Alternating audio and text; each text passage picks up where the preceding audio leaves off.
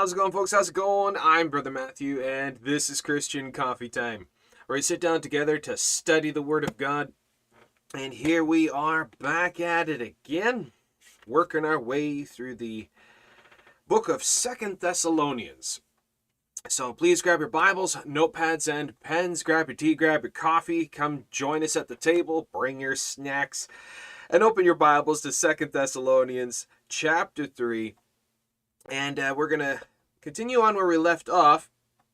And if you've been paying attention, you you may have seen a uh, my previous video uh, from Sunday where I did the introduction to Second Thessalonians chapter 3. We got down uh, from verses 1 to 3. And we discussed this, what the Lord is uh, talking about here, and what we can glean from this as uh, some have not faith. And we discussed that in, in uh, great detail in a couple different angles and uh, pictures that this can represent. As you see, there is only one interpretation of the Word of God, but there's multiple applications. What it says is what it means, but then we see it can be applied mentally, physically, spiritually, circumstantially. So I hope that uh, uh, you learned something from that one, and uh, so this is a part two of Second Thessalonians chapter three, picking up where we left off in verse three. Alrighty. So good morning, good morning. How's it going, folks? I hope uh, you enjoy these studies, and if you do, please give this a like, give us a thumbs up, make sure you subscribe, hit to hit the notification bell icon so you know we put up new videos, and make sure to check out all our other goodies and stuff that we got going as well as well as our website, christiancoffeetime.ca. We have links to all other platforms and a bunch of goodies on there, as well as free downloadable gospel track PDFs and e tracks and all kinds of stuff there. But for now, we're going to pick up where we left off in Second Thessalonians chapter 3. So please grab your Bibles and turn there. Time to study the Word of God. right. so, Second Thessalonians chapter 3 and we're going to pick up at verse 3. All right, so we see uh, well, let's start the reading at verse 1. Finally, brethren, pray for us, that the word of the Lord may have free course and be glorified, even as it is with you, and that we may be delivered from unreasonable and wicked men, for all men have not faith. But the Lord is faithful, who shall establish you and keep you from evil. All right, so what I want to talk about here that the Lord is faithful to establish you. I, we're going to be discussing how does he do that? Because we got a few things we're going to be pulling up today and regarding um, the that which the Lord establishes and that which the world and the flesh tries to. And we see the argument is authority. The argument of authority.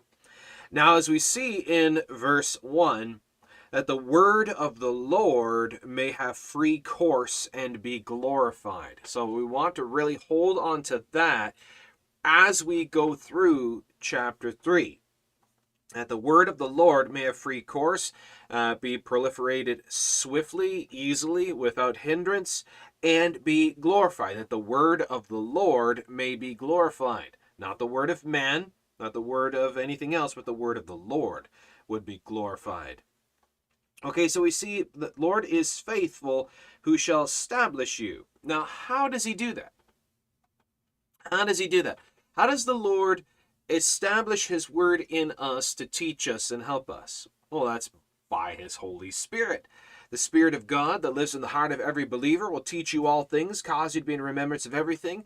But we see, will teach you all things. We are no longer under law, but under grace. And as we're no longer under the law, we're under a new schoolmaster. You see, Galatians chapter 3, we're no longer under the schoolmaster of the law, but we're now under a new teacher, a new instructor, a new schoolmaster, and that is the Holy Spirit of God, the Spirit of Christ that lives in the heart of every believer. He teaches you all things. He'll put his words in you. Um, you don't have to worry about what to say, what to think, or any of this. You don't, not even what to pray, as he will teach you. As we do not know how to pray for as we ought, but he teaches us how to pray. He is faithful to his children. We see the Father will not abandon his children. He will not forsake his children. He will not let his children starve. He, he provides all these things that we need the water of life, the bread of life. Man shall live by bread alone, but by every word that proceeds out of the mouth of God. So we see the establishment here of authority is the argument of authority of the word of the living God. That the scriptures, the word of God, the doctrine of Christ is our spiritual food. And it is our everything. Now, the Lord is faithful, just as we see in 1 John 1 9, but he is faithful and just to forgive us our sins, but he's also faithful and just to teach us what we need to know whenever we need to know it. He guides us along and he tells us what we need in every moment. We don't have to worry about this. We don't have to beg God to teach us. He will, if we are willing to listen. If we are willing to listen, the parent provides the food. The, the, the kid is the one that picks up the fork and eats it. He, the parent provides it. It's here. Eat it. Eat. God doesn't force feed you. Now that's that's one thing we need to understand as well. Is God isn't going to grab you by the scruff of the neck and force feed you the word of God. He doesn't forcefully open your mouth and shovel it in. No, he doesn't do that. He puts it in front of you, says, Now here, you pick up the fork and the knife, you start eating. He provides it. And if we starve, that's our fault, not his. Some people say, well, God doesn't speak to me. Well, maybe you're not picking up the fork. Maybe you're not actually spending the time to listen to what he's saying. You keep rushing God and you want things at your pace, your what you want as you feel it. You try to call the shots. Some people say, well, God won't speak to me. Maybe that's because of the sheer amount of dust gathering on your Bible. You want to pick the thing up, crack it open, start reading, get your nose in the book, start studying, start feasting of the word. Just picking a little bit here, a little bit there, a little crumb here, a little crumb there, like some Christians do. Basically, their their daily Bible reading is maybe their Bible app single verse of the day. Um, imagine imagine how well you'd be if that's how you physically ate. It's just in the morning you grab just a pinch of bread and that's all you eat. How how well do you think you'll fare? How well do you think you'll fare? And if you just eat a crumb of bread every day, will, you continue to be strong and healthy and lithe and all the rest of it? I, I trow not. But rather, we see we're supposed to sit down and eat proper meals. And as you eat proper meals for your physical body, how much more do you think we should eat spiritually for our spirits, our souls, for our spiritual bodies? Need to spend time with the Lord in the meal that He's provided, thanking Him for it, and giving ourselves to this. He is faithful to provide.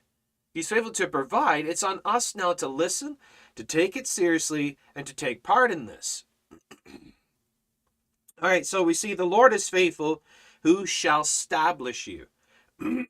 Excuse me. Now, what does this mean to establish? Now, to establish sterizo, to make stable, place firmly, set fast, fix, to strengthen, make firm, to render constant, confirm one's mind. To establish, to, fir- to affix one's mind. Our minds be held captive by the word of God in prayer now, what is it that we are being established upon? I see the Lord is providing something, the rock that is higher than I, that we are affixed to. Okay, so this is the Lord's word. This is the Lord's words. The teachings of the Lord. This is very, very, very, very important that we understand this and we're holding to this, mm, this understanding as we move through chapter 3. This is why I'm kind of reinforcing this again. You see in verse 3 Uh, who shall establish you and keep you from evil. That it's the word of God that guides us. The word of God is the lamp unto our feet and light unto our path that will reveal to us what's before us, what's going on around us. We judge all things by the Word of God. We test the spirits by the Word of God. We test all feelings and opinions and doctrines and experiences and everything that comes along and all teaching, just as the Bereans did in Acts chapter 17, as they even took what Paul said and searched the scriptures daily to see if these things are so. Okay, so with this in mind, then, as we have discussed before, we got to kind of just bring this up again, list a little bit. What is our tradition? We know what the traditions are by the Catholics and the Orthodox and all of them. Their traditions are the traditions of men. That which uh, the different individuals, different men have written down as they think we should do things according to their systems. But what is our tradition of the born again Christians? Our traditions are the teachings of God, the scriptures, the word of God. Now, so we take this then, and we see, and keep you from evil. Now, what is this evil? We see evil is poneros, full of labors, annoyances, hardships, bad of a bad nature or condition, hurtful, that is evil, if an evil effect or influence, and thus differing from uh, uh, essential character degeneracy.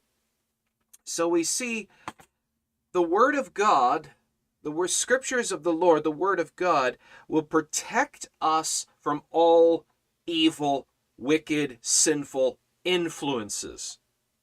That's what we get from this. When you actually do the word study and you're looking at this, what this means by verse 3 of Second Thessalonians chapter 3, verse 3, the Lord is faithful who shall establish you and keep you from evil. He will protect us from evil influences, from sinful influences, from dangerous things that could come in that could harm us by the word of God, not by church tradition, man's opinion, men's men's ideologies, men's doctrines, but rather by the doctrine of the word of God, the scriptures. This is what this is saying. This is how we are protected. Well, I feel, I think, I believe is absolutely and utterly irrelevant to the nth degree what I think, what I feel, how I believe it is, what I believe that is, what I believe that is not, is utterly irrelevant to the nth degree. All right, so all that matters is what God says, God's opinion, God's doctrine to the nth degree. When we hold to the scriptures, we're protected from sinful influences. Mentioned only by bread alone, but by every word that proceeds out of the mouth of God. So when we do this, when we hold to the scriptures as the absolute and final authority in all aspects of faith and practice of faith for protection, for guidance, for wisdom and instruction and knowledge, verse 4, when we do this, as, as Paul says to the Thessalonians, who were doing this, and we have confidence in the Lord touching you, regarding you, that you both do and will do the things which we command you. All right. Not only, not only do we see this, that the scriptures are the commandment of God, the commandments of God. But we also see here, as Apostle Paul, an apostle of Jesus Christ, appointed by Christ for the teachings of Christ, the Spirit of God speaking through him. But this is also a commandment of the apostles. So we got God Himself and the, the apostles all saying the same thing that they command us to hold to the scriptures as the final authority in absolutely everything. I I dare say that that's pretty impactful, wouldn't you say? that when God is saying it and the apostles are commanding it, God commands it, and the apostles are even saying, We command you as well. I kind of take that then as being a very important thing. Let's look at this more. So how how much more this then feeds into the absurdity of the individuals that oppose sola scriptura, like the Orthodox and Catholic. We we looked at that before. We actually played videos on this and did reactions to this and saw the actual teachings of the Orthodox and the Catholic, where they outright denounce and con- and condemn condemn sola scriptura. The Word of God is the final authority in all aspects of faith and practice of faith. When God commands it, the apostles command it. So this is our our born again Christian church tradition. This is our tradition. The scriptures are our everything for everything. This is all that's left to us as tradition by Christ. Doctrine, the teachings of, the teachings. Something to think about. Alrighty, so with that, when we do hold to this, we see the confidence that that is stated that when we hold to the scriptures like this, there is a great confidence that we will be established in this and will be f- uh, free from the fear of evil. And we will do the things that we are commanded of. It will happen. It comes as a byproduct. That the fruit, the fruit bearing, is a byproduct of our faithfulness when we look at Christ and Christ alone and nothing of this physical world. Please see my previous video on Second Thessalonians chapter 3, part 1, uh, where uh, I talk about this a bit more. All right, so verse 5. Let's move on to verse 5. So when we are being faithful, holding to the word of God that God commands us and the apostles command us to do, that we may be delivered from unreasonable and wicked men. Verse 5 The Lord will direct us. How, how does the Lord direct us? Well, I had a vision. no. No. Well, I had a dream that. No. No. Well, I just feel that. Nope. My God thoughts tell me. nope. How does God direct us? How does He instruct us? How does the Lord direct our hearts? Well, just love. If we just love everything like a hippie. No, no. nope. Uh, Second Thessalonians chapter 3, verse 5. And the Lord direct your hearts into the love of God, into the patient waiting for Christ. How does he do this? Well, back up, see verses 1 to 4 by the instruction, the teaching, by the Spirit of God, by the Word of God. By the Word of God. Faith in Christ, and not just in the person, but in what He is saying. What He is saying and what He's doing. That Jesus Christ appointed these men, these uh, appointed them as apostles, to hand down His teachings. To hand down His teachings, the words of the living God. The Lord direct your hearts into the love of God and into the patient waiting for Christ. Look at verse 6. Now we command you, brethren, that in the name of our Lord Jesus Christ, that ye withdraw yourselves from every brother that walketh disorderly, and not after the tradition which he received of us. Okay. So if someone isn't following our traditions, and rejecting our traditions, refusing our traditions, we should have nothing to do with them. Well, which traditions would that be? Our denominational distinctives. No. no. What kind of traditions would they be? Well, let's take a look. Now, there are parallel passages uh, of this that we can see, and we, we're going to be going to here in a second. And this is how we do this. We don't go by, well, I feel that this is meaning. No, no, no. No. Well, this commentary over here. No, no. Scripture is scripture, rightly dividing the word of truth, line upon line, precept upon precept. Let's take a look what the word of God says.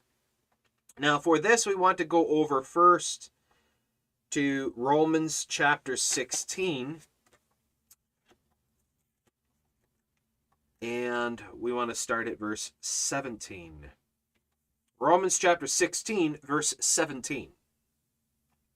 Now I beseech you, brethren, mark them. Now, what does that mean? To mark them. To point out, to expose, to reveal, to make known. Uh, like a signpost, like a landmark that's easily identifiable. That when you see this, you're like, oh, yeah, I know what that's all about. So you want to identify clearly, concisely, publicly these individuals. That's what this means. Okay? Now note the language. When we go back to Second Thessalonians chapter 3 and verse 6, uh, that you withdraw yourselves from every brother that walketh disorderly and not after the tradition which he received of us. Okay, so in Romans chapter 16, verse 17, now I beseech you, brethren, mark them which cause divisions and offenses contrary to the what? What? Contrary to the what? Can someone tell me? What is it that they are being contrary to? The church traditions? The catechismic ideologies? The councils and creeds? Like, what, what is it? We see here offenses contrary to the doctrine. Doctrine.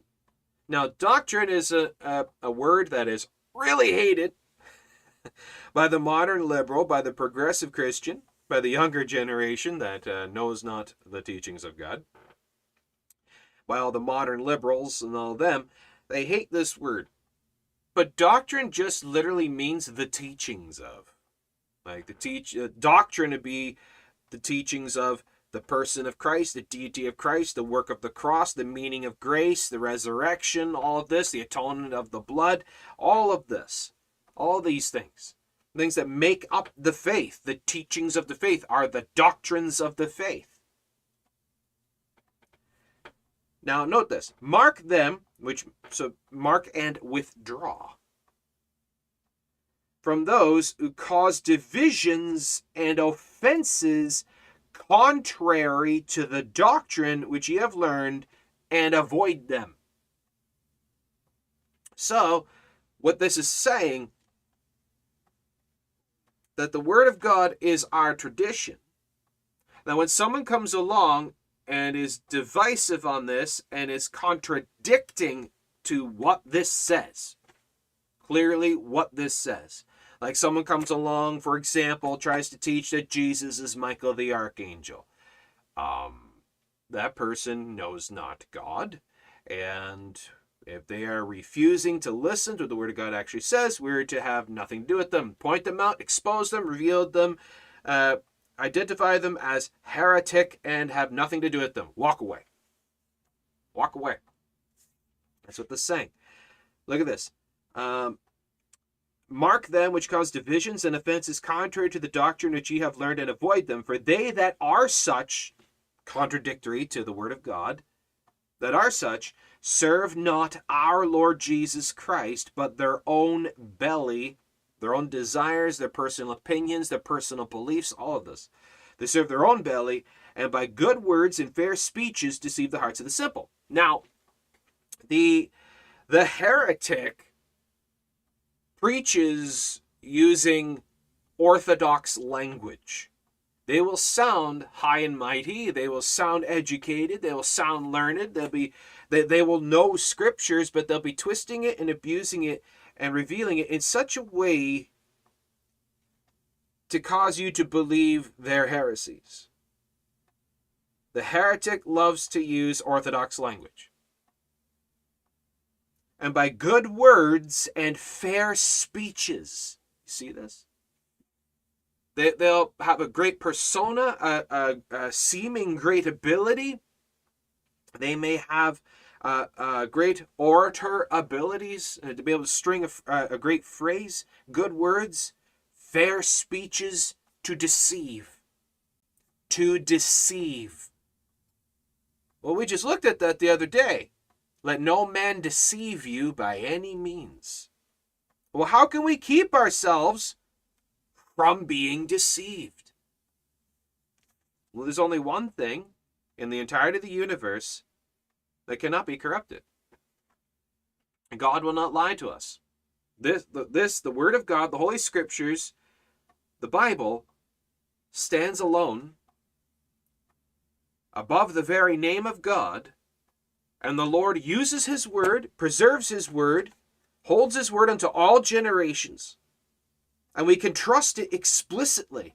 That we just come to the Word of God with no preconceived notions. Just come to the Word of God, read it, look what it says. That's what it means. We can te- we test all things by it. We try all things by it.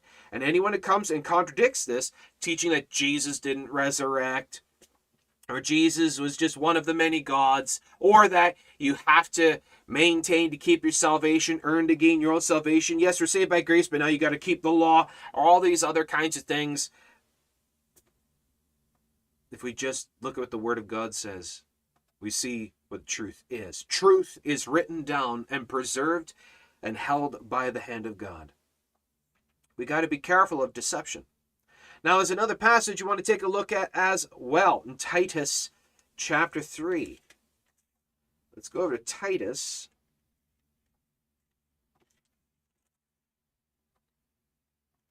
Chapter 3. In Titus chapter 3, starting at verse 9. But avoid foolish questions and genealogies and contentions and strivings about the law, for they are unprofitable and vain. A man that is an heretic. Okay, now what is a heretic? Well, you know what heresy is. Heresy is false doctrines, teachings that contradict the Word of God. Okay? So a person who holds to false teachings, false doctrines, is a heretic. The heresy has corrupted them, and they are now a heretic, a purveyor of heresy. A man that is an heretic, after the first and second admonition, rejects. So you've gone to him, you've tried to tell him, you've tried to show him once, twice, whatever. They won't listen. Reject them. Mark and avoid. Walk away knowing that he that is such is subverted, taken advantage of, and sinneth, being condemned of himself. They condemn themselves. Now, we want to also take a look at um, 2nd John chapter 1. Let's go to 2nd John And we want to go down to verse 10. So Second John, verse 10 If there come any unto you, and bring not this doctrine, receive him not into your house, neither bid him Godspeed, for he that biddeth him Godspeed is partaker of his evil deeds. If someone is coming to you and is opposing the very foundation of the Word of God. They oppose the Scriptures, they oppose the faith, they teach falsely, hold to false doctrines, and they won't listen. They have nothing to do with them. Do not even allow them in your home. And also, we see uh, neither to bid him Godspeed. You're not even to bless them. That's what this says. You don't even bless them. For the for he that biddeth him Godspeed, that's the a bless blessing by God you're a partaker of their evil deeds. You are blessing their heresy, blessing their blasphemy, blessing their sin and abomination, and God is opposed to that. You're corrupting yourself by this. Now, also with this, this is also the passage of Second John verses 10 to 11 where we see in this as well is to greet them, to bless them. This even falls in the same category of striking hands with, meaning to even shake the hand. A person that opposes the truth of God, you can't even shake their hand. Because that, that's in agreement and blessing them. Can't do that. So, for example, when Jehovah's Witnesses come to my door,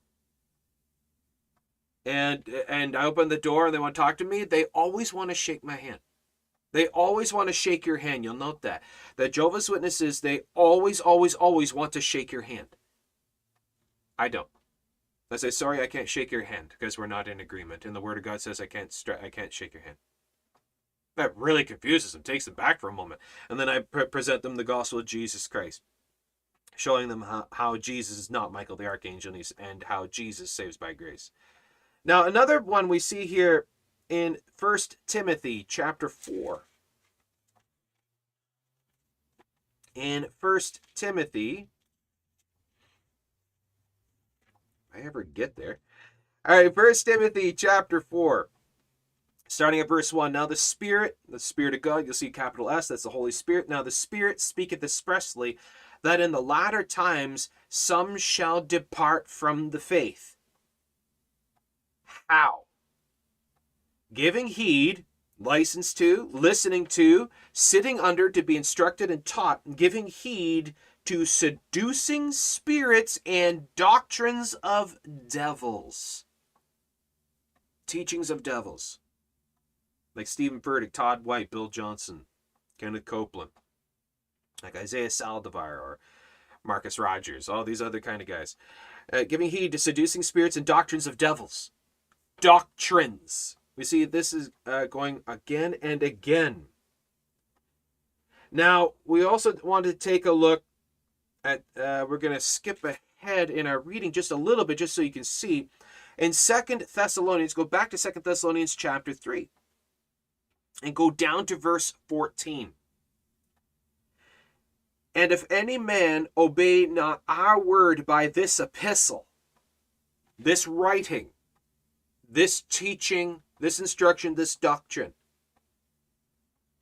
and if any man obey not our word by this epistle, note that man and have no company with him, that he may be ashamed.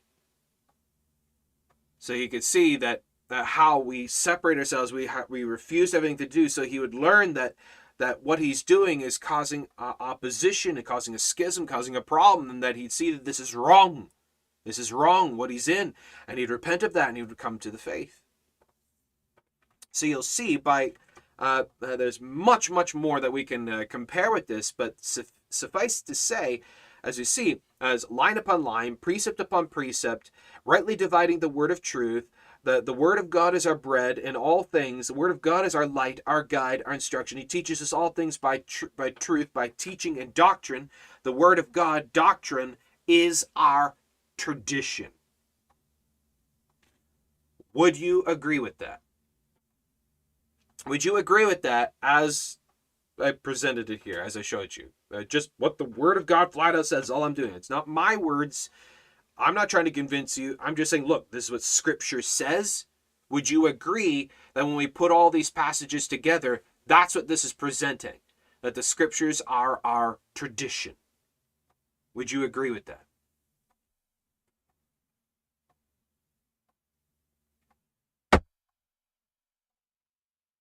There's much more to talk about this, but uh, what I really want to do here is build a foundation on this before we continue, as we really need to understand the power of the Word of God, the influence of the Scriptures, that the Word of God is our foundation, is our doctrine, is our tradition.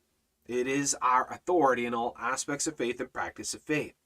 So, okay, we back up to Second Thessalonians chapter 3 verse 6. Now we command you, brethren. There it is again, as we commanded you. We're commanding you again. Now, who do you think you are to command me? We could say. Well, we'll take a look at them. Who are they? The apostles of Jesus Christ. Now, who, who, what is an apostle? A leader of the faith. Leader of the faith, set up by God, appointed by God, speaking by the power of God, as the Spirit of God is speaking through them.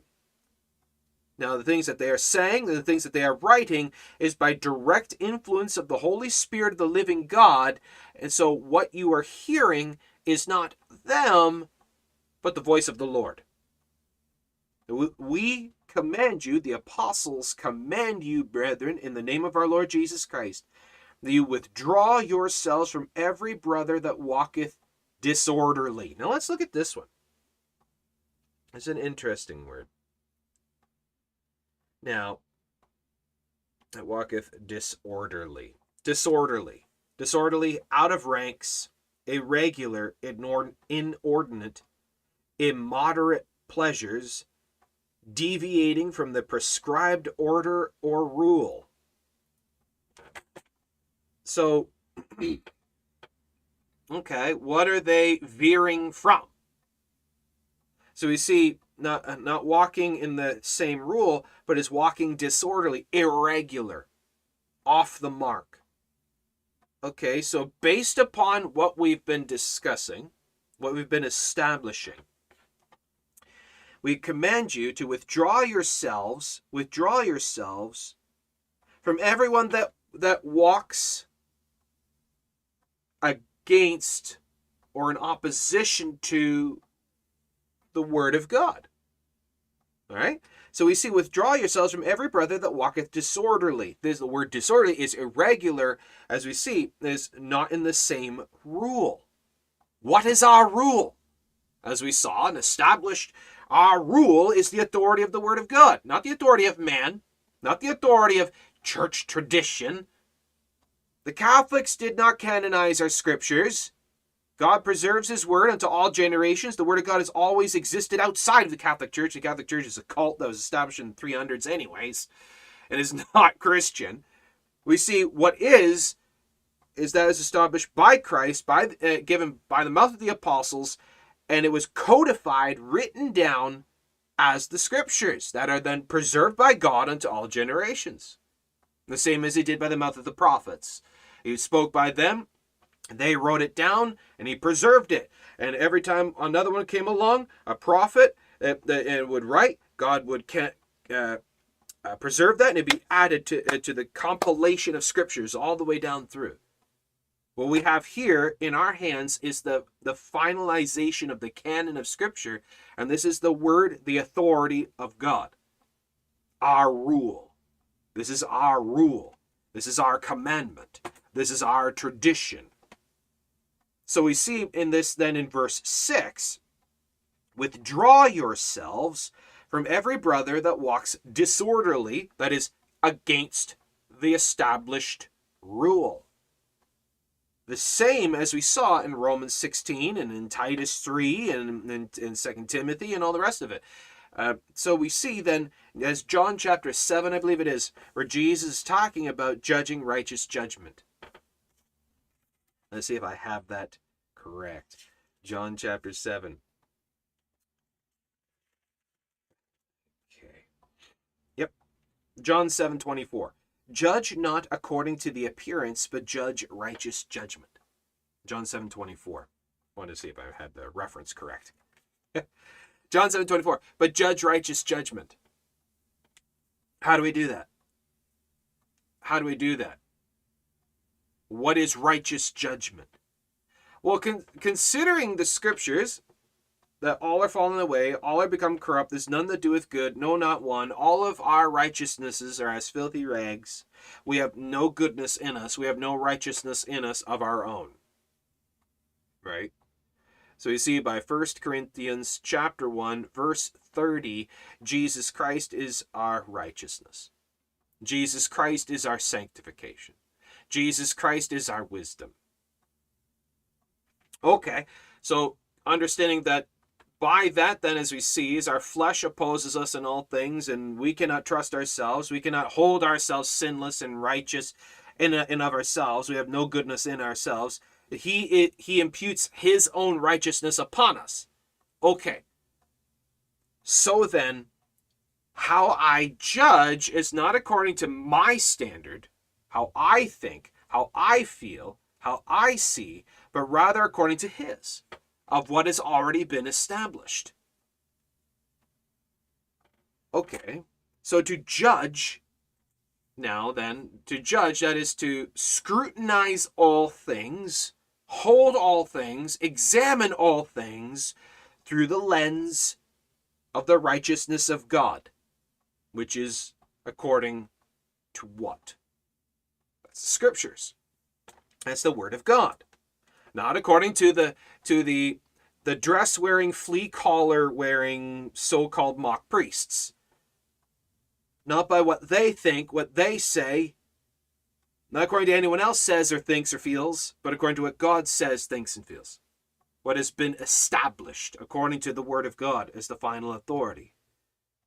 And those that refuse to do this we judge them by the standard of the word of god look at this, uh, verse 15. Yet count him not as an enemy. Count him not as enemy, to, to not hate them. To not hate the person that is in opposition. To not hate the person that may strike you on one cheek or spits on you or whatever else. Not to hate them. Render not evil for evil. Speak evil of no man. To love your enemy. So we see the reason uh, that we withdraw is to protect ourselves as well that they may be ashamed that falsely accuse your good works, that they may be ashamed, but also to protect ourselves is why we withdraw. Because a little leaven leavens the whole lump. If they refuse to listen, evil communications will corrupt good manners. People say, well, well, if I just stay with them, if I just hang out with them, if I if I just work with them, and over time they'll learn and, and they'll want to become us because of our love or some other thing like that. No, no, no. Rather, they'll corrupt you. That's how it goes every single time. They will corrupt you. You're not going to win them. If they're not going to listen. Matthew chapter 10. Let's go back to Matthew chapter 10. Okay, so in Matthew chapter 10, verse 11, starting at verse 11, Jesus says, And into whatsoever city or town ye shall enter, inquire who in it is worthy, and there abide till ye go thence. And when ye come into an house, salute it. And if the house be worthy, let your peace come upon it. All right, now what does it mean by if it be worthy? What does that mean? What what's the definition of worthy in this in this context? Well, worthy, as in we we discussed before in a previous study, about that which God sees as worthy, as, as acceptable unto God, acceptable unto the Lord, worthy unto the Lord. That before the Lord's vision, before his face, he is pleased with them. That's what that means, okay? And if the house be worthy, the town be worthy, okay, you bless them, you work with them. Let your peace come upon it. Jesus then goes on to say, But if it be not worthy, if they are in opposition to the Lord, if the Lord is displeased with them, if they are contradicting and opposing and fighting against the faith, resisting the form of sound word, sound doctrine, if it be not worthy, let your peace return to you. What does that mean? You can no longer bless them. You can no longer bless them. And whosoever shall not receive you, nor hear your words, teaching, doctrine, when ye depart out of that house of city, shake off the dust of your feet. To leave them. Again, we see this as Romans says, Timothy says, Titus says, as uh, Second John says, and as uh, Second Thessalonians says. Have nothing to do with them. Mark, walk away. Mark them, expose them, identify them as such, reveal them as such, walk away, have nothing to do with them. Jesus said it. The apostles said it. It comes down to the doctrine, the teaching of that which we represent, that which we are bringing, and if they won't listen, if they won't have anything to do with us, expose them as heretic, walk away. That's what he says. What he says. Anyone, anyone who contradicts the word of God will not listen to the word of God refuses to hold themselves to the form of sound words, sound teaching, and the doctrine of, of Scripture have nothing to do with them. If they won't listen, our tradition, our teaching, is the Word of God and the Word of God alone, period. Not Scripture and. It's not Bible and denominational distinctive. It's not scripture and commentary, scripture and other writings, scripture and the writings of the fathers of whatever. No. Scripture and Scripture alone. The Word of God, the Bible, the Scriptures, the Holy Writ gets the sole top of the pillar. Nothing else is exalted. So we see here, we commend you by the commandment of God and the commandment of the apostles in the name of our Lord Jesus Christ. So we see they're commanding in great authority here. They're commanding by the very name of Jesus Christ. So, how powerful is this commandment then? That you withdraw yourselves from everyone that walks disorderly and not after the tradition which ye received of us. For yourselves know how ye ought to follow us, for we behave not, not ourselves disorderly among you. We were not in contradiction anyway. Everything that we did and said, we, we kept ourselves according to the word of God. We did not deceive you. We did not corrupt you. Let's go to, over to Peter. Now in Second Peter chapter 1 verse 16. 2 Peter chapter 1 verse 16. For we have not followed cunningly devised fables. We didn't make anything up. Everything that we said to you, everything that we showed you is the absolute God honest truth. We have not followed cunningly devised fables when we made known unto you the power and coming of our Lord Jesus Christ, but were eyewitnesses of his majesty. Okay. And we go down to uh, verse 20 of Second Peter chapter 1 verse 20. Knowing this first, first and foremost before anything and everything, that no prophecy of the scripture is of any private interpretation. For the prophecy, the, the, the, words of God came not in old time by the will of man, but holy men of God spake as they're moved by the Holy Ghost. This is not the tradition of man, but the tradition of God.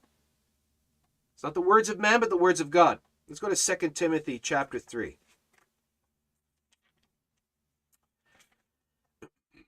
In 2 Timothy chapter 3, verse 16. All scripture is given. Now, that word given is theopneustos, meaning God breathed. All scripture is spoken by God, God breathed, is given by inspiration of God, by the very mind of God. All scripture is given by inspiration of God and is profitable for doctrine, teachings, for reproof, for correction, for instruction in righteousness, that the man of God may be perfect. Perfect, thoroughly furnished unto all good works. There you go. Sola Scriptura. The Word of God is the final absolute authority in all aspects of faith, the practice of faith. The Word of God, the Scriptures, the Bible, the Holy Word of God is our absolute and only final sole tradition. That the man of God may be perfect. If you are perfect by this, you're in need of nothing else. You see that? If the scriptures alone make you perfect, furnished, that means uh, given all, uh, provided for all, for everything and everything, like a house is furnished with furniture, it's filled up. We are thoroughly furnished unto all good works for everything that you would need to do, say, think, hold, whatever. Anything you would ever need for absolutely anything is by this. You are perfect by the scriptures. That means you're in need of nothing else. Would you agree? Would you agree then that that's what that is saying? That's what that is implying. That's what that's meaning. Would you agree with that?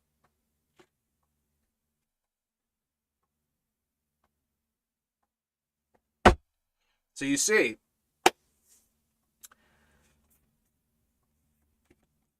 denominational distinctives, irrelevant. Man's traditions and opinions and feelings and legalisms, irrelevant. All of the Catholic and Orthodox traditions and their robes and tapestries and censers and and uh, fancy prayers and beads and everything else that they have going on irrelevant. All of their so-called thousands of years of tradition irrelevant. I mean their fancy buildings and their chairs and their paintings and their statues irrelevant. Don't need any of it all of their fancy written prayers and codified chanting prayers and all that is irrelevant. The Word of God makes me perfect. I don't need anything else.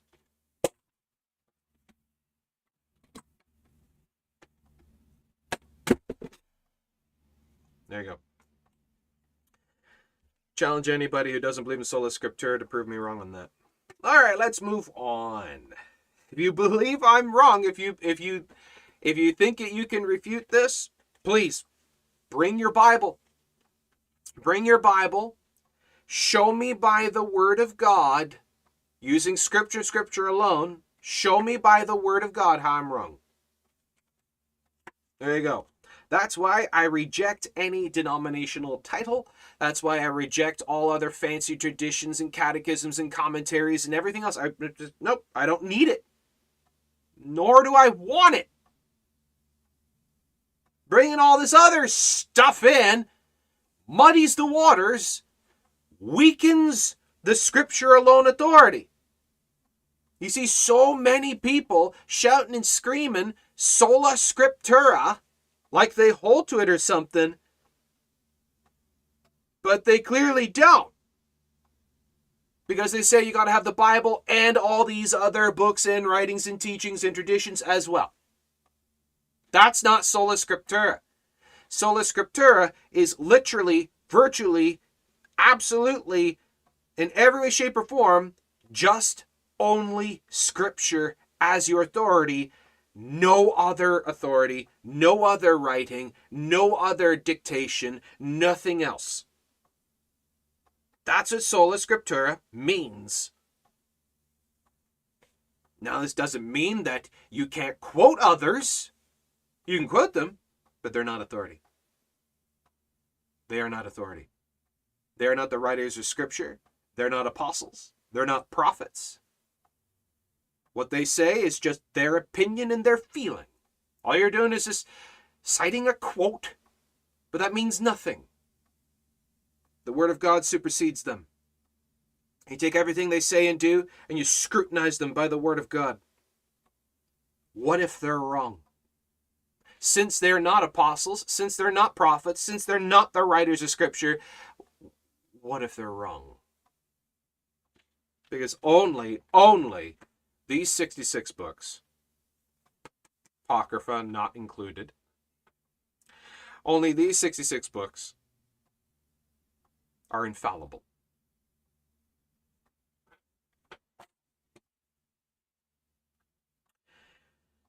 So we see our tradition.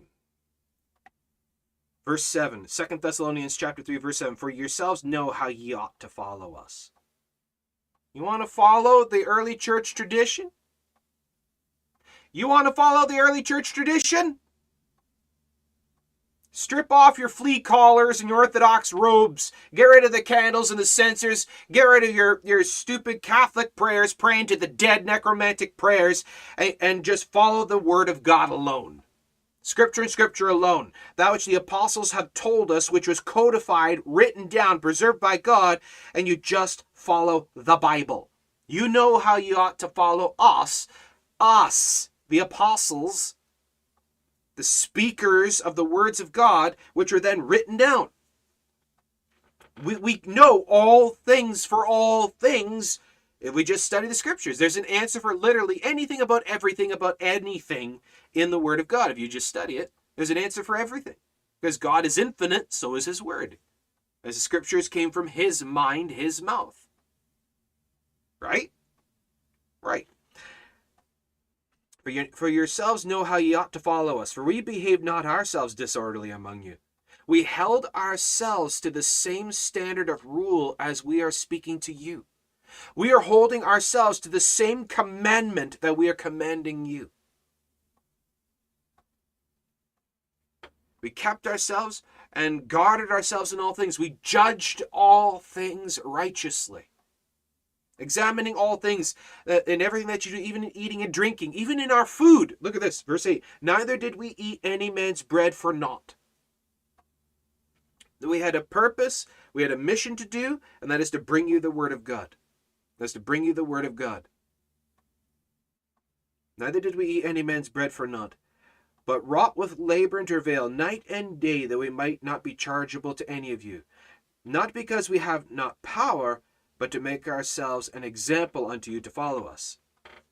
We could have come and abused our power, but we didn't. Now, what does he mean by that? 1 Corinthians chapter 9. We see the Apostle Paul speaking here, talking about how it says, uh, that I may preach the gospel of Christ without charge, that I abuse not my power, my authority in the gospel.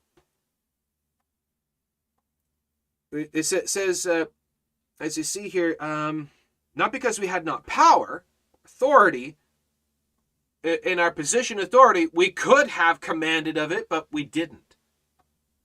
We give the gospel for free, the scriptures for free not like the prosperity gospel people where they charge the gospel for everything.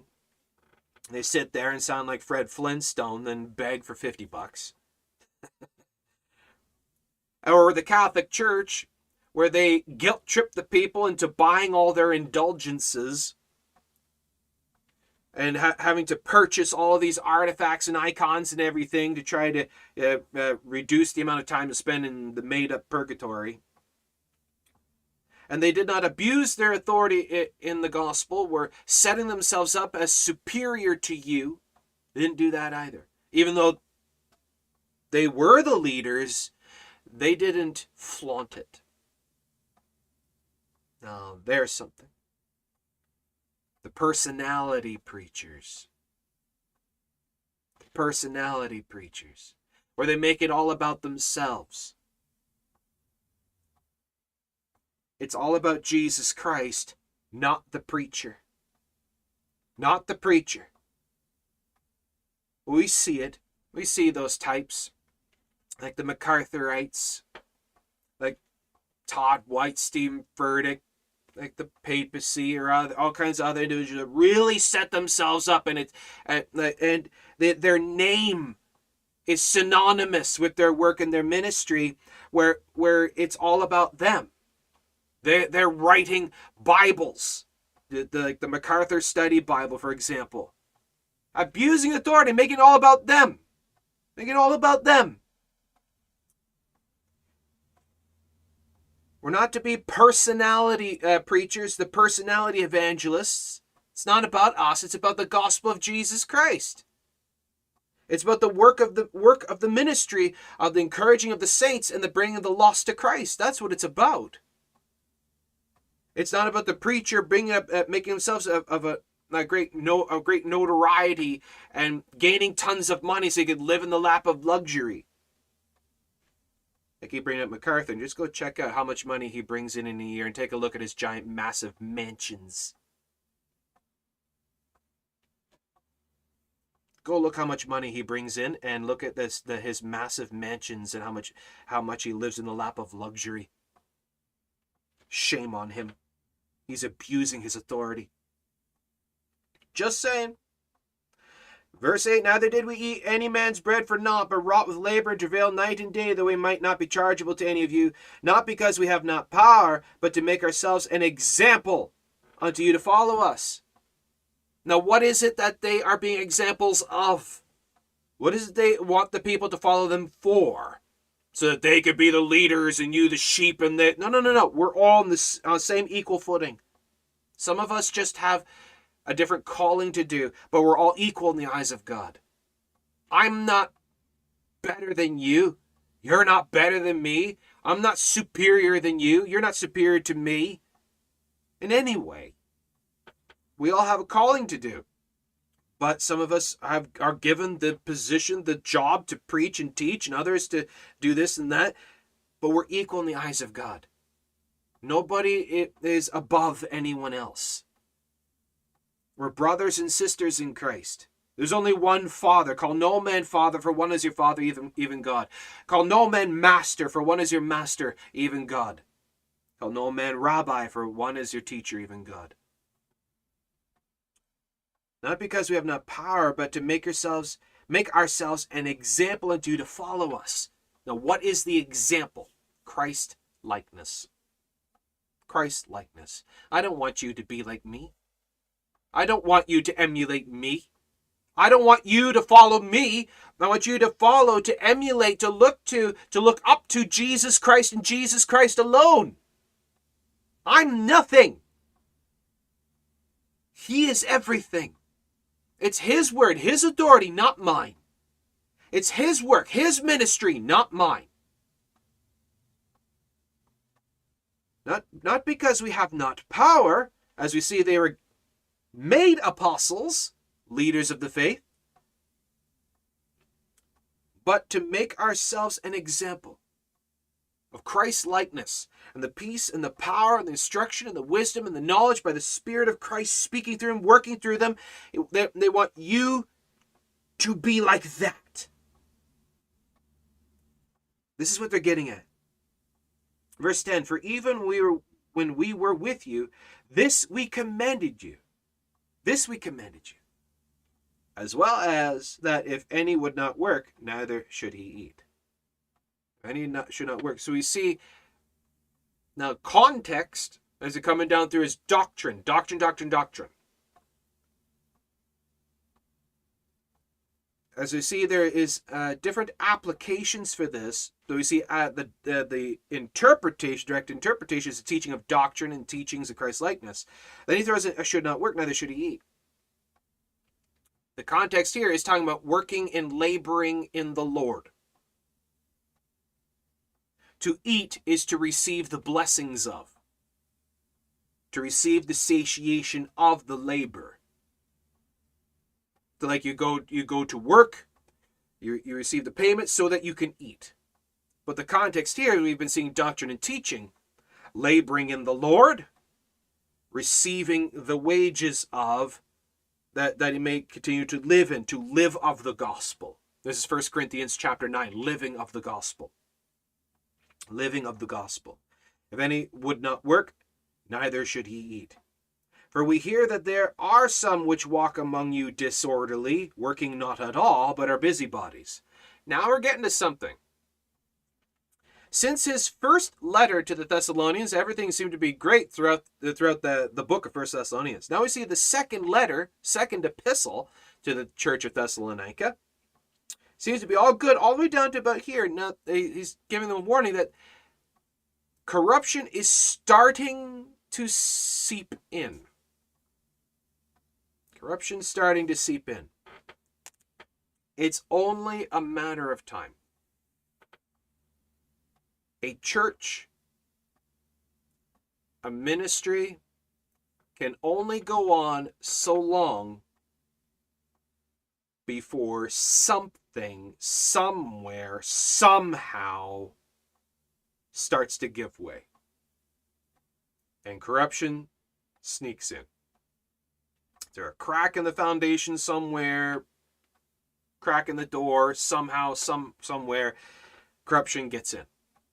The termites get in, start uh, working at the foundation. The ants get in, the rats get in, snakes get in. We see somehow it happens. Now, as it says here, uh, for we here verse 11 for we hear that there are some which walk among you disorderly now we looked at the interpretation of this is this is against or contrary to the established rule so there, uh, so some have managed to get into the church who refuse to listen to the established rule of doctrine teaching. Working not at all, but are busybodies. They're refusing to help. Now, well, how is it that they are being disorderly? They're refusing to help. They're refusing to participate. They're doing nothing for the church. They refuse to help, they refuse to do anything. On top of which, they're busybodies, gossips. They complain and gripe and bellyache and whine about everything. They're they're never they're, they're they're never pleased with the work that, and they refuse to take part. All they do is complain and gripe and bellyache.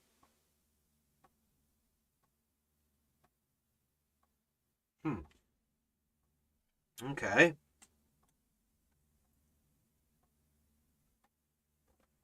What does the Word of God say to do about these kinds of individuals? Verse 12. Now, them that are such, we command and exhort by our Lord Jesus Christ that, that with quietness they work and eat their own bread. Sit down and shut up.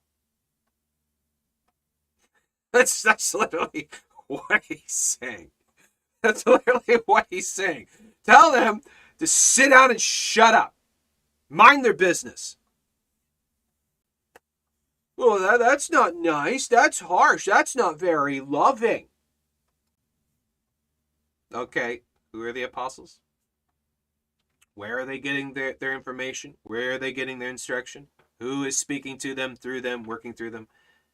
This is literally the Spirit of God speaking through the apostles saying this. God says, shut up, sit down, mind your business. That's how you deal with busybodies and gossips in the church. Is just tell them outright, knock it off. They see way, way, way too much in the churches is the kid glove approach. The, the, the limp wristed, yellow spined, oh, we don't want to offend them. We don't want to upset them because if we say something, it might make things worse and they might not like it and it may cause problems. Grow a spine, stand in the doctrine of the Lord. What the Lord say? You tell them to knock it off or get out. If all you can do is complain and gripe and bellyache and you're not going to help, you're not going to lend a finger, and all you can do is gripe and complain about everything, get out. That's what the Lord says. We need more preachers with spines. More preachers who will be bold in the Word of God. That will expose the heretics. That aren't afraid of them.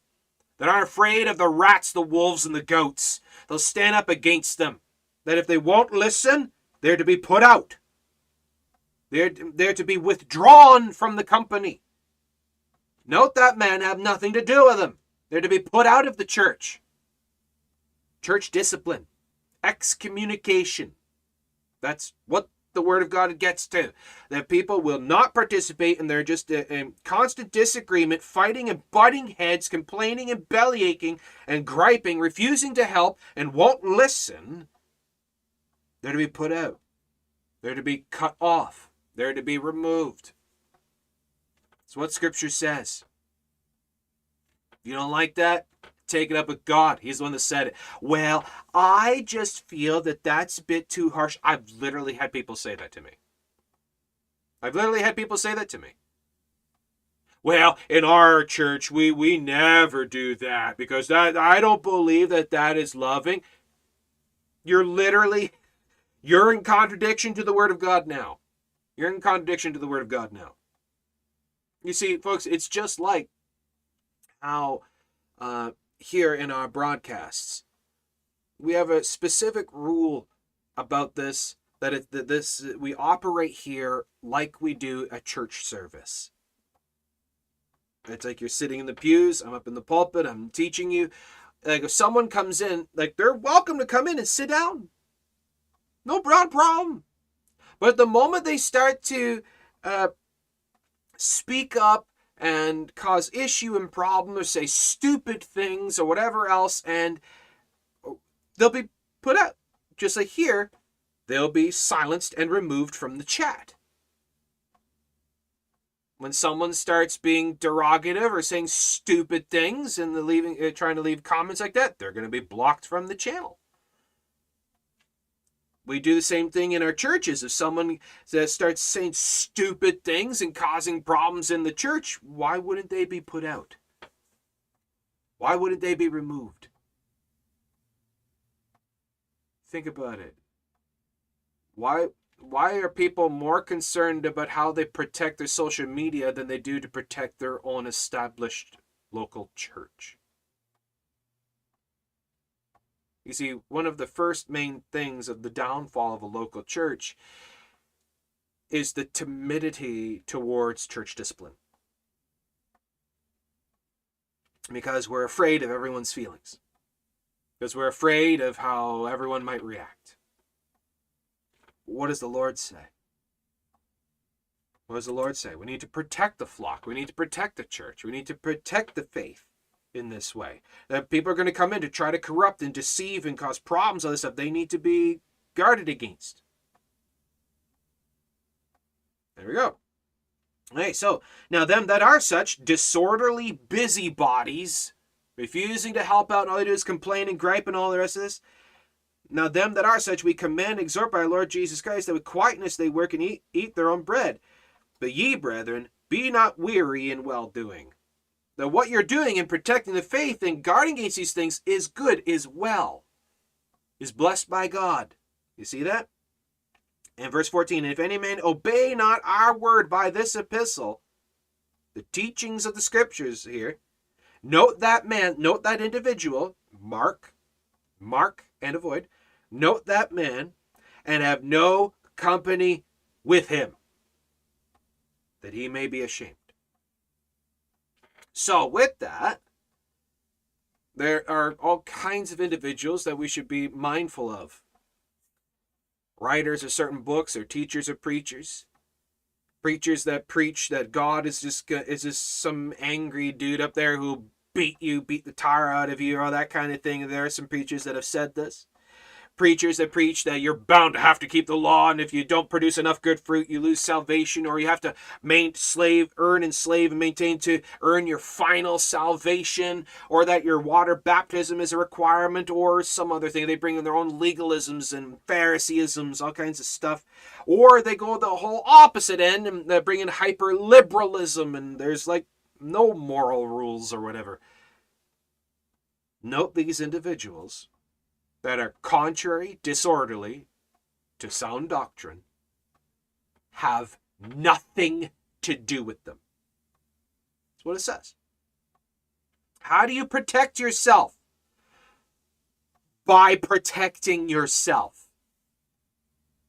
How do you do that biblically? By righteous judgment.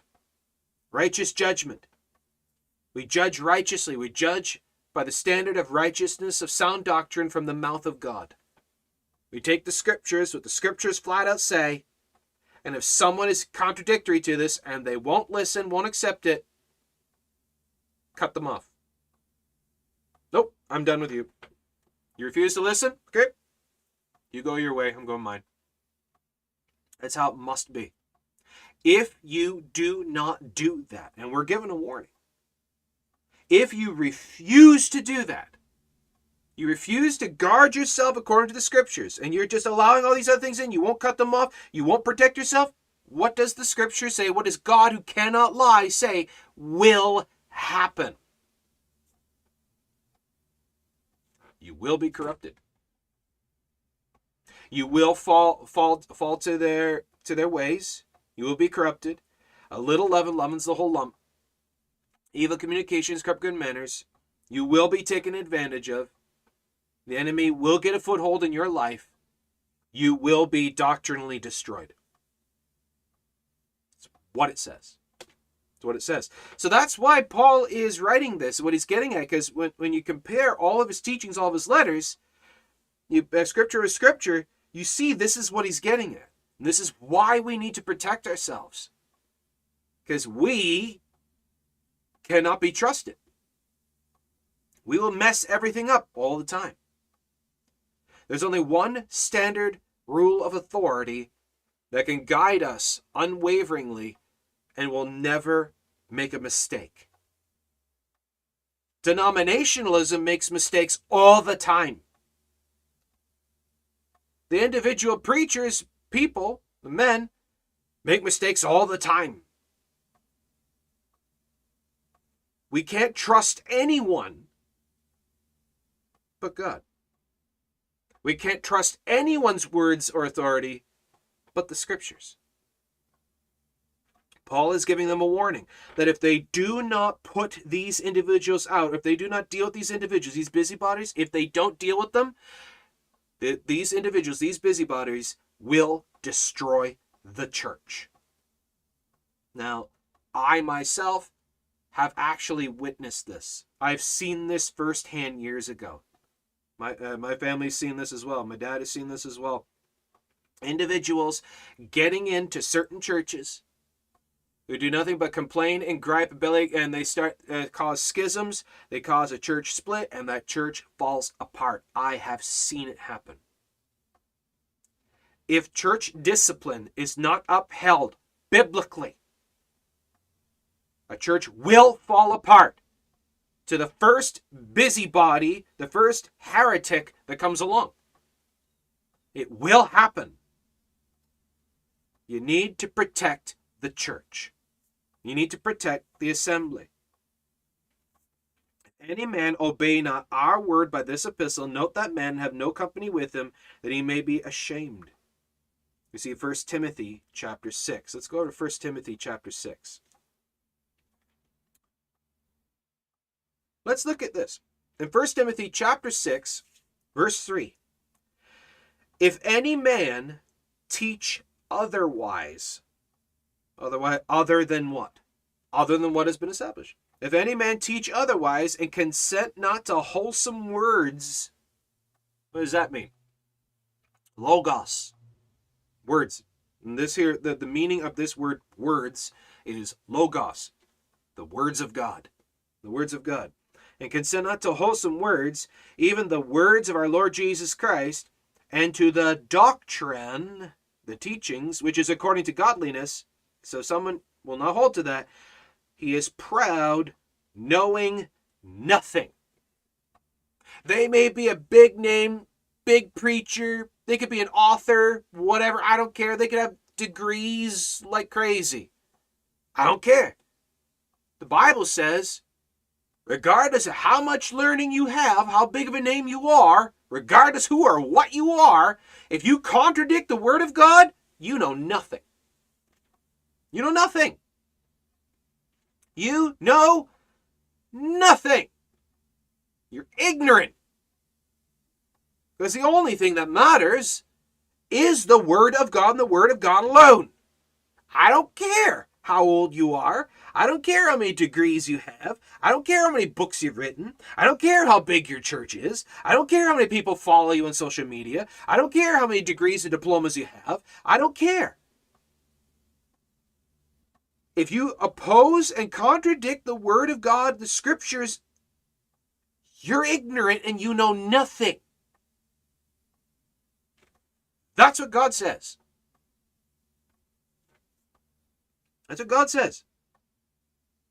If any man teach otherwise and consent not to wholesome words, even the words of our Lord Jesus Christ, and to the doctrine which is according to godliness, he is proud, knowing nothing but doting about questions and strifes of words, whereof cometh envy and strife and railings, evil surmisings, perverse disputings of men of corrupt minds, destitute of the truth.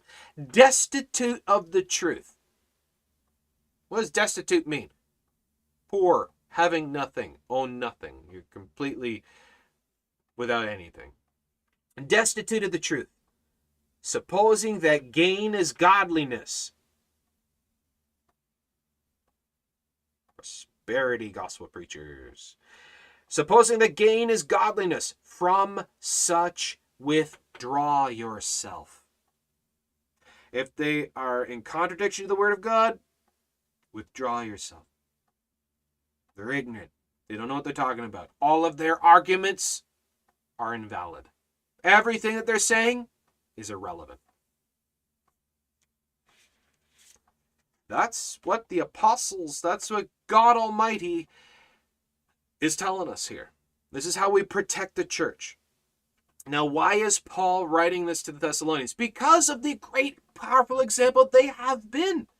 For what they have accomplished, what they are doing, and now the enemy is trying every way possible to try to tear them down.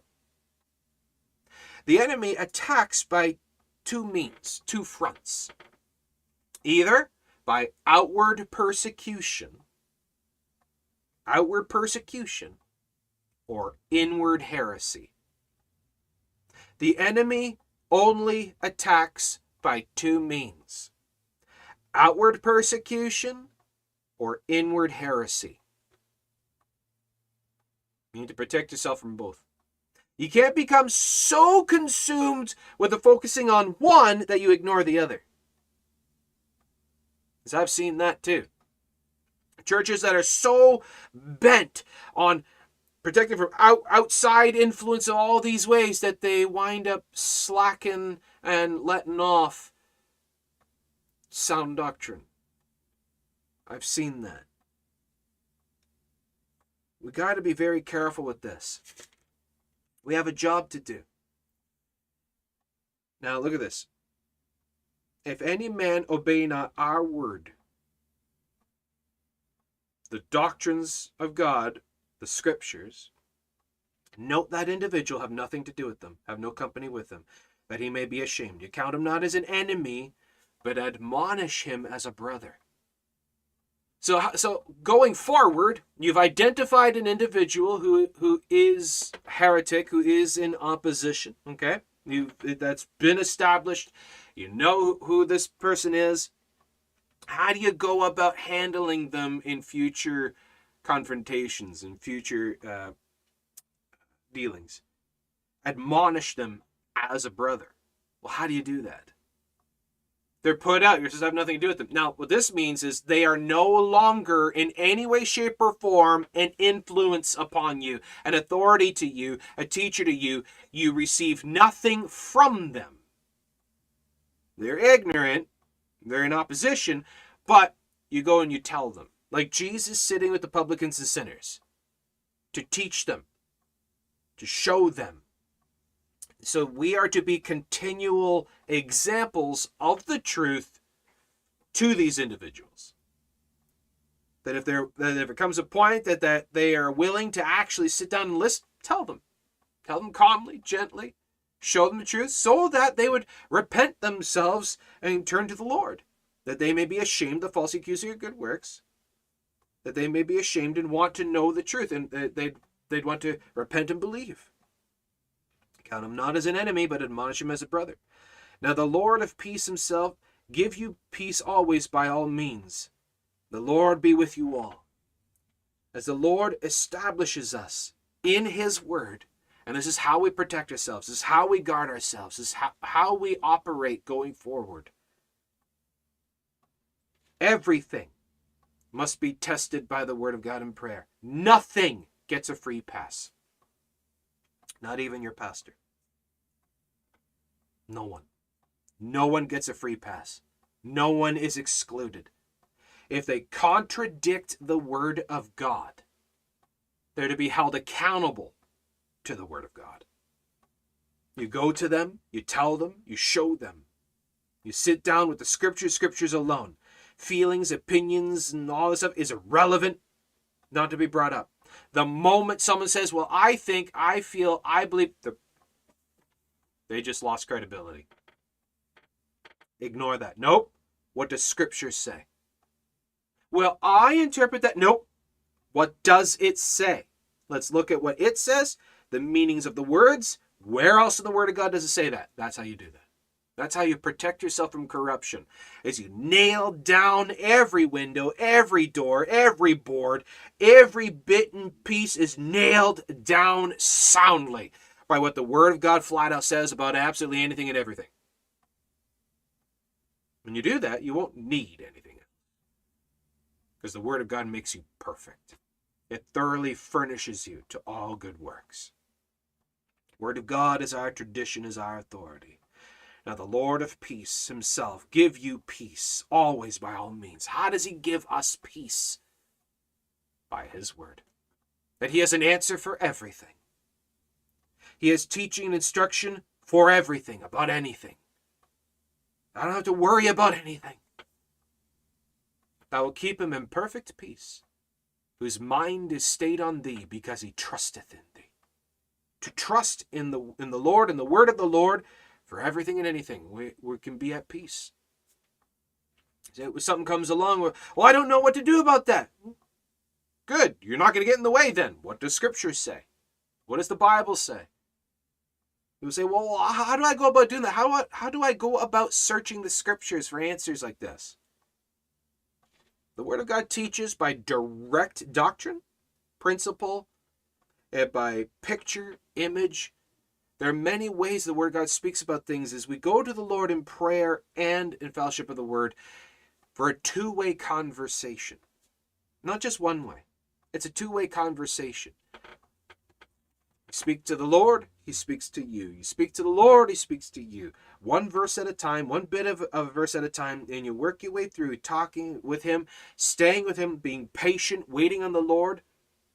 Sometimes the Lord wants us to wait a little while, but He will give you an answer. He said He would. He said He would, and God cannot lie. In Him is no darkness, a shadow of turning. He is not the author of confusion. So while you may still have some confusion, you wait on the Lord until He brings you clarity. Never, ever, ever act if there's still confusion. You stay in the Lord and you wait on Him. Speaking with Him, Him speaking to you, stay with Him until He gives you an answer. He will. He said He would. God cannot lie. He said He would. He made a promise. He'll teach you all things cause you to be in remembrance of everything. He guides us in all things. Nothing is outside of his, his purview. He sees everything. He knows everything. He holds everything. He'll give you an answer if you just wait on him. Learn to be patient. We spoke about that before. Learn to be patient. The peace of God which passeth all understanding, that in all our ways acknowledge him. He will direct our paths. He said he would. By the word of God, now the Lord of peace himself give you peace always by all means. The Lord be with you all. The salutation of Paul with mine own hand, which is a token in every epistle, so I write. The grace of our Lord Jesus Christ be with you all. Amen.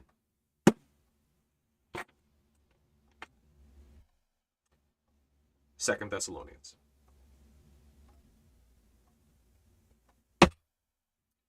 So with that, I hope this has been a help, a comfort, and encouragement to you. If you have any other comments, questions, issues, insights, please by all means go ahead, ask away. Be glad to hear from you. Uh, so, what's your thoughts on this then? So we see that the Word of God, it's a powerful, powerful thing. And as we saw before, how how the Word of God is set even above the very name of God. Think about that. How high and holy the scriptures are. It's above his very name. That, uh, it does exalt thy word above thy very name. And he preserves it unto all generations. How high and holy are the names of God? How high and holy is the word of God? So with that then we, we see what the very first main attack of the enemy will be as that's what it was in the Garden of Eden an attack upon the very words of God. Yea, hath God truly said? The very first thing we see is an attack upon the very words of God to confuse, frustrate, corrupt the very teaching, the doctrine of God. And that's what Adam and Eve were deceived by. So they felt, felt this. They listened. They did not challenged the authority of Lucifer with the words of God by going back to the Lord. They should have said, Lord, this fellow over here says this. What do you say? That's what they should have done. That's what they should have done, but that's not what they did. The enemy will always attack the veracity of the word of God to make God a liar, to make his word insufficient, to lower the scriptures, and to set your opinions and feelings and personal interpretations as equal to. But the scriptures are not uh, interpreted by personal interpretation. They're not given to personal interpretation. What it says, what it means, it came from the mouth of God. We take it as such, the very words of the living God, and we set it on that as authority. God's authority, his words, not man's interpretation, not man's opinions of what they think it says. What it says is what it says. That's how it must be. And then we then take a look at what it's saying. And we back up again, go through it slowly, take a look at how it's being said. And this is also in uh, interpretations of the meanings of the very words. We go to the Hebrew and the Greek and all the rest of this. And then we see, okay, now how can I pair what I'm reading with other aspects of the Word of God? Scripture interprets Scripture, not man's commentary interprets Scripture. Scripture interprets Scripture. And then we apply it to ourselves to go live it, speak it, think it, do it. So there you go. Um, all right. So with that, okay. Go down through the comments here. Anything I missed? Good morning. Good morning. How's it going? How's it going, folks? Purely says good morning. Uh, God Seeking says good morning. Natalie says hi. Hey, how's it going? All right. Uh, so we got a question here by Nat. What do you advise for someone who can't find a church because they don't preach true gospel, always adding in works? Okay. I understand, I do understand completely in this that there will come times where it just it's not feasible it, it can't be done and and finding an actual church around that actually stands by the true born again christian gospel of the lord god jesus christ by grace through faith by belief alone period. And it, i understand there may be some places where it just true churches are few and far between well, the the I don't know where individuals are specifically located, but here's just one thought. The first thought that comes to mind is okay, well, how far are you willing to travel to hear the truth? How far would you be willing to drive for, for work or to visit or whatever else, other things, mm, to attend games and all kinds of stuff? But how far are you willing to travel to hear the word of God? First thing that just comes to mind. Now, need to be reasonable in this, but at the same time fair with the Lord. Just give that some thought. Second is, well, if that's just not feasible or it's just way too far uh, out of distance, all this, okay, this is what Christian Coffee Time is for. That's what this ministry is for. Is we're a fill-in. We're a temporary fill-in. Until you can get a proper church, this is what Christian Coffee Time is for. Um, as we offer teaching and fellowship, this is also why I do these live, so there can be some form of communication and fellowship in the chats as well. And we can all sit together and talk and fellowship together and study the Word of God and praise the Lord together. That's what Christian Coffee Time is for, to help you in this and to give advice and teaching and instruction and fellowship. Um, but at the same time, to be looking and, and to see, okay, are there other Christians in your area, uh, other born again Christians around you. If there are, get in touch with them, start fellowship with them, get together once in a while to, to read the Bible, sing the hymns, praise the Lord, and have church. Start one. That's what you do. That's what you do. Men and women can be missionaries, evangelists, missionaries. And you go and you preach the gospel, you lead people to the Lord, and you establish a work. And the Lord will send you and provide for you that which you need. So there you go, just some thoughts there. So what do you do if there's no church around? Start one. There you go. okay. And yes, uh, like I said, uh, never act if there's still confusion. Seek the face of God in all things. Look for his wisdom, for his understanding in all things, that he will tell you, he will show you. He said he would. There'll be others around trying to get you to uh, to give up, to take things in your own hand, your own power, your own authority, whatever else, and make they'll make excuses. Do you hear it? Do you hear that? When they're doing that, there's a hiss in there.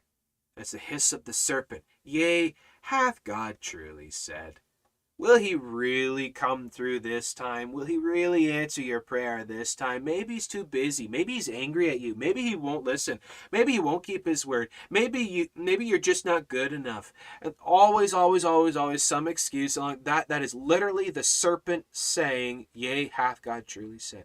Do not listen to the goats, the wolves, and the rats. Do not listen to them. Those that are disorderly, that are the faithless and the fearful and the afraid, the unbelieving. They say they believe, but they deny him by their works, by their fear and, and, and disbelief and all the rest of it, their faithlessness. Ignore them. They are walking disorderly. They're trying to get you to skew your focus. Ignore them. Stay faithful to the Lord. Stay with the Lord. What does His Word say? What does His Word say? His word is absolute. His word is the final authority. It does not matter what anyone else says. It doesn't matter who they are, what they are, what they've done, what they've accomplished. If they contradict the word of God, note that one, have nothing to do with them. But to show them what the truth is and prove to them the truth is so they may be ashamed and they would believe. There you go. Yeah, I understand. It can get discouraging. I know. There's many discouragements in this world. But all because there's a discouragement. That's no reason to give up on the Lord or to weaken his promises. All because something bad happens. All because something bad happens. That's that's no excuse to give up on the Lord because so and so is mean to me. You're going to take it out on God? Well, because these people were weird at church. I'm you're not going to go fellowship the saints and worship the Lord like but we take it out on him all the time. Something bad happens, take it out on him. Blame God in one way, shape, or form or another. Discouragements are discouragements, true, but that should just uh, make us be that much more determined to keep the faith and to continue on. Press that much harder. It's like exercise. You're lifting a weight. You're struggling a little bit to try to move that weight. What do you do? Give up? Or do you set your mind, you, you determine yourself, and you pour that much more power into it and you just move it? There you go. You're running a race. Then like eh, you're getting discouraged because it's just you're getting tired. Or what do you do? You bear down and you just run that much harder. You finish the race. I have finished my course. I have kept the faith. Equip yourself. Be strong. Dis- discouragements may come. You may get hit with a fiery arrow from time to time, but pull that thing out. Set yourself. Get mm, get determined in the faith and keep fighting. Discouragements are not an excuse to give up or to grow weak or to water down or to become apathetic or some other variation. Determine in yourself to keep the faith. Determine in yourself to keep praying. Determine in yourself to keep fighting. Press forward. Worship the Lord. Praise the Lord.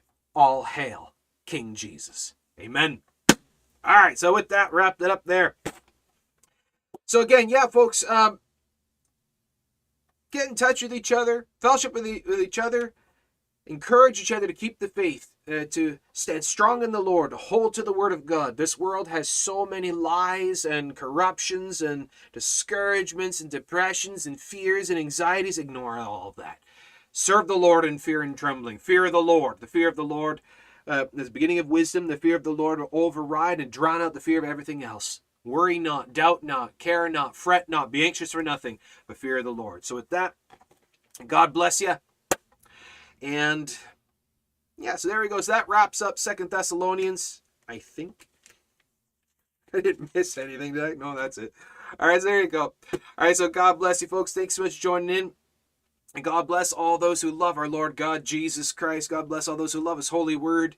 I hope this has been a help and encouragement to you. If you appreciate these studies, please give this a like, give us a thumbs up. Make sure you subscribe, hit the notification bell icon so you know when we put up new videos, and check out all our other videos. We got tons of other goodies and content as well as our website, christiancoffeetime.ca. We have links to all their platforms and goodies, as well as free downloadable gospel track PDFs and e tracks. Make sure you avail yourself to that.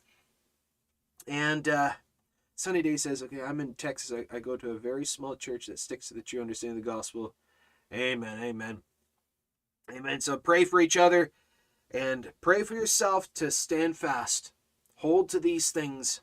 Hold to the form of sound words, the words of our Lord Jesus Christ. Worry not, fear not, doubt not. The Lord is coming. Stand fast. I've read the back of the book. We win. So there you go. So with that, God bless you. Hope to see you again. And as always, if I don't see you again, I'll see you in the sky. God bless you.